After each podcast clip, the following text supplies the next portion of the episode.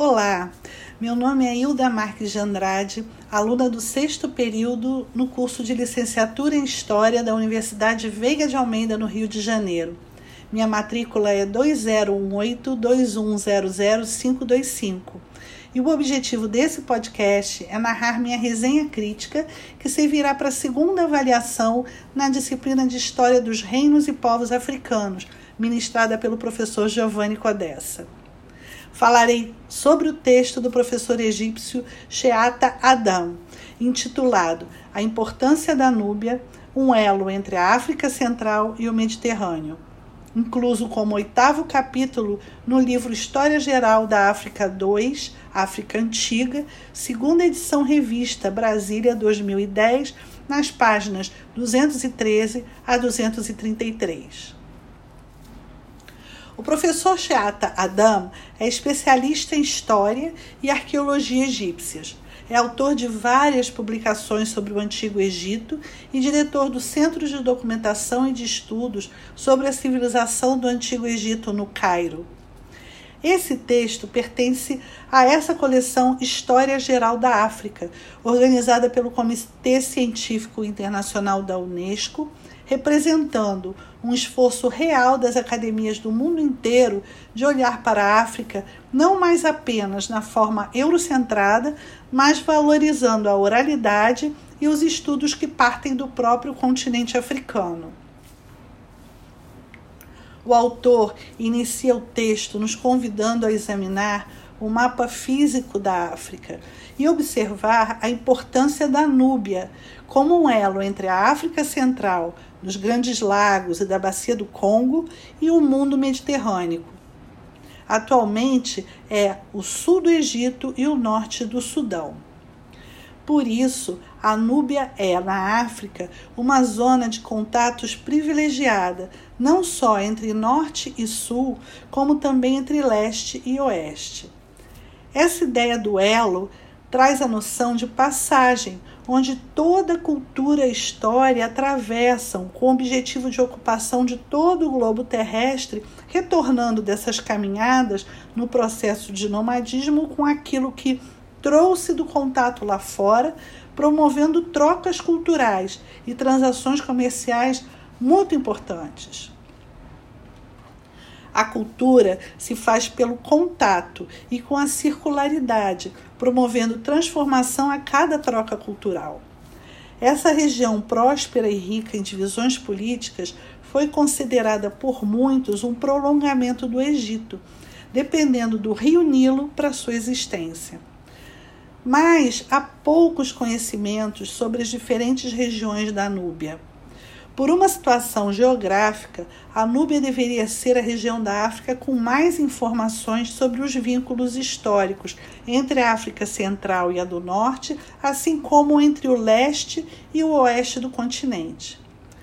Mas a insuficiência de fontes nos permite formar apenas uma ideia superficial acerca da importância e duração dessas interações.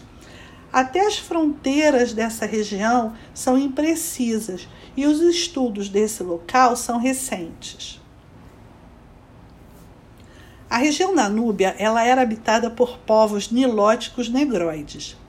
Os egípcios sempre retrataram os habitantes da Núbia com uma pele muito mais escura do que a sua.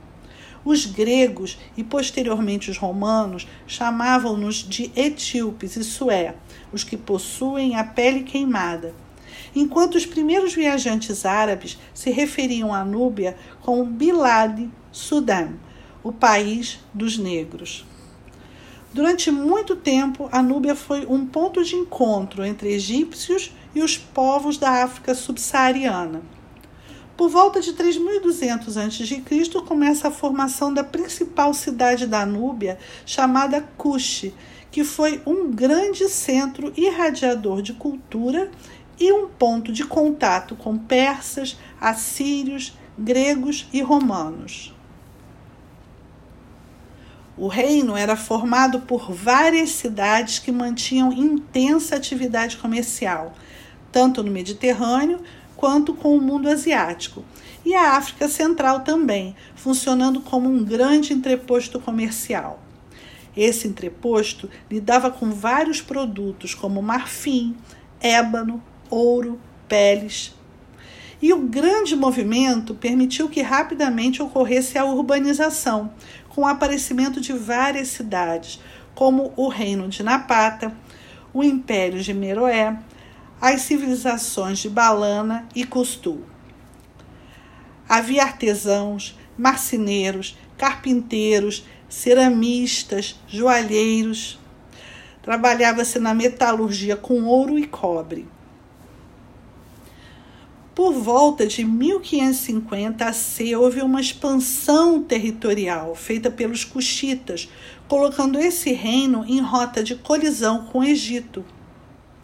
Após várias ofensivas militares, o Egito derrotou Cush, que passou a vice-reino do Antigo Egito. Apesar de subordiná-lo à condição de vice-reino, o Egito manteve o respeito às tradições e às famílias na escolha de quem iria administrar, ao sacerdote e à religião também mantendo uma ordem já estabelecida. Durante 500 anos, o Egito se manteve como dominador do reino Cuxi, sem que isso abalasse a estrutura social. Por volta do ano 1000 a.C., os cuxitas retornam o poder sobre o seu reino, expulsam os egípcios, mantendo as relações comerciais e as trocas culturais como dantes. Após 200 anos, há inversão das relações e os cuxitas dominam o Egito.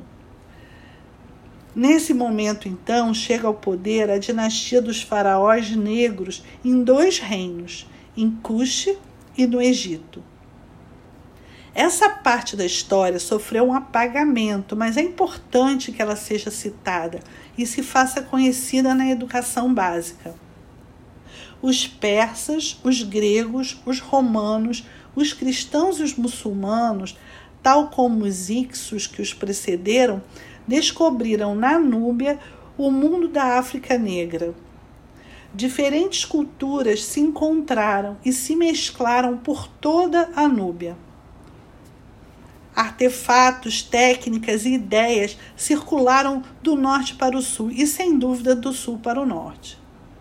Como arqueólogo, esse autor termina o texto com um clamor a favor da intensificação da exploração arqueológica na África do Sul, pois, segundo ele, caso isso não aconteça, há o risco de que os achados e as pesquisas não passem do que ele chama no texto de um esboço incompleto e falacioso. Ele afirma que a falta de conhecimentos a respeito do Sul torna o papel atribuído ao norte exagerado. Shiata Adam termina afirmando que as frequentes teorias referentes à difusão de línguas e culturas de lado a lado do Vale do Nilo, assim como entre o norte e o sul, não ultrapassarão o plano meramente especulativo enquanto não tivermos um conhecimento mais detalhado das culturas negras nos sudes nilóticos, no Kordofã, no Darfur, no Chad, nos limites ocidentais da Etiópia e ainda na área situada entre o Nilo e o Mar Vermelho.